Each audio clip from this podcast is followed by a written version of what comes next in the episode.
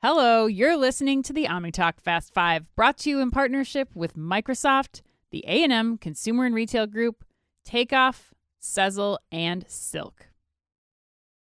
All right, let's go to headline number three. So, Chris, Goodwill has launched its own online thrift store, GoodwillFinds.com.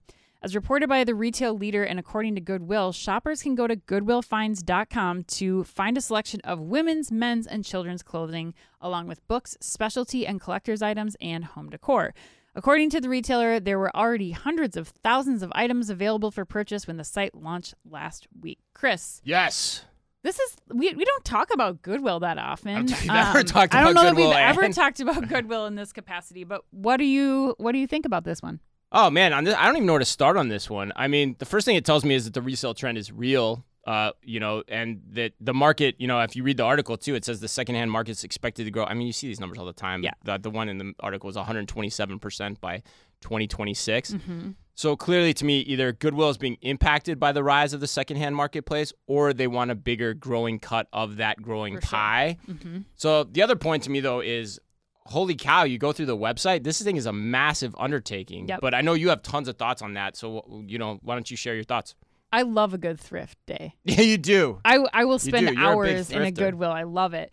Um, so this kind of bums me out a little bit because there's no like thrill of the hunt. This is now like a full on e commerce site. Um, and something about like finding that that gem for Yeah. two dollars and ninety nine cents that's really worth you know five times yeah. what Yeah. it's being sold at for at Goodwill. Yeah. But I understand that Huh. there's there's a lot of people who are not like me who hate the thought of going into a Goodwill. Yeah. And this concept is yeah. a great way for we know there's a demand for Yeah. this kind of stuff. Like you look at the site, I encourage all the listeners go check this out because it is very well executed. I have to say it. My expectations were low for this experience and yeah, it really, was. It really was. really well done. You and I were looking on it yesterday.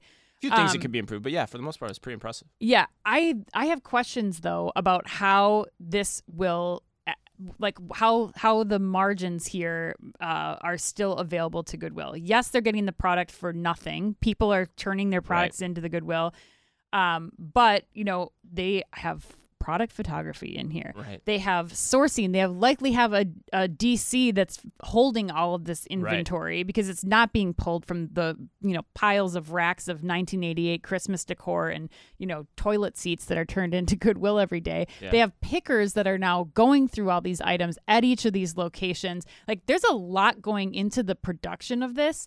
Um, so I guess for me, I'm questioning like how sustainable is this? Are they still going to get these products when resale starts to increase? You know, when brands start to take control of their own resale, are we still going to see the the products like a Lululemon sports bra being donated to Goodwill? Maybe there's Right, still maybe, you know there yeah, might be that, maybe. but but do we start to see um you know less coming in into the Goodwill and this model not not being able to support itself quite as much anymore? But for the time being.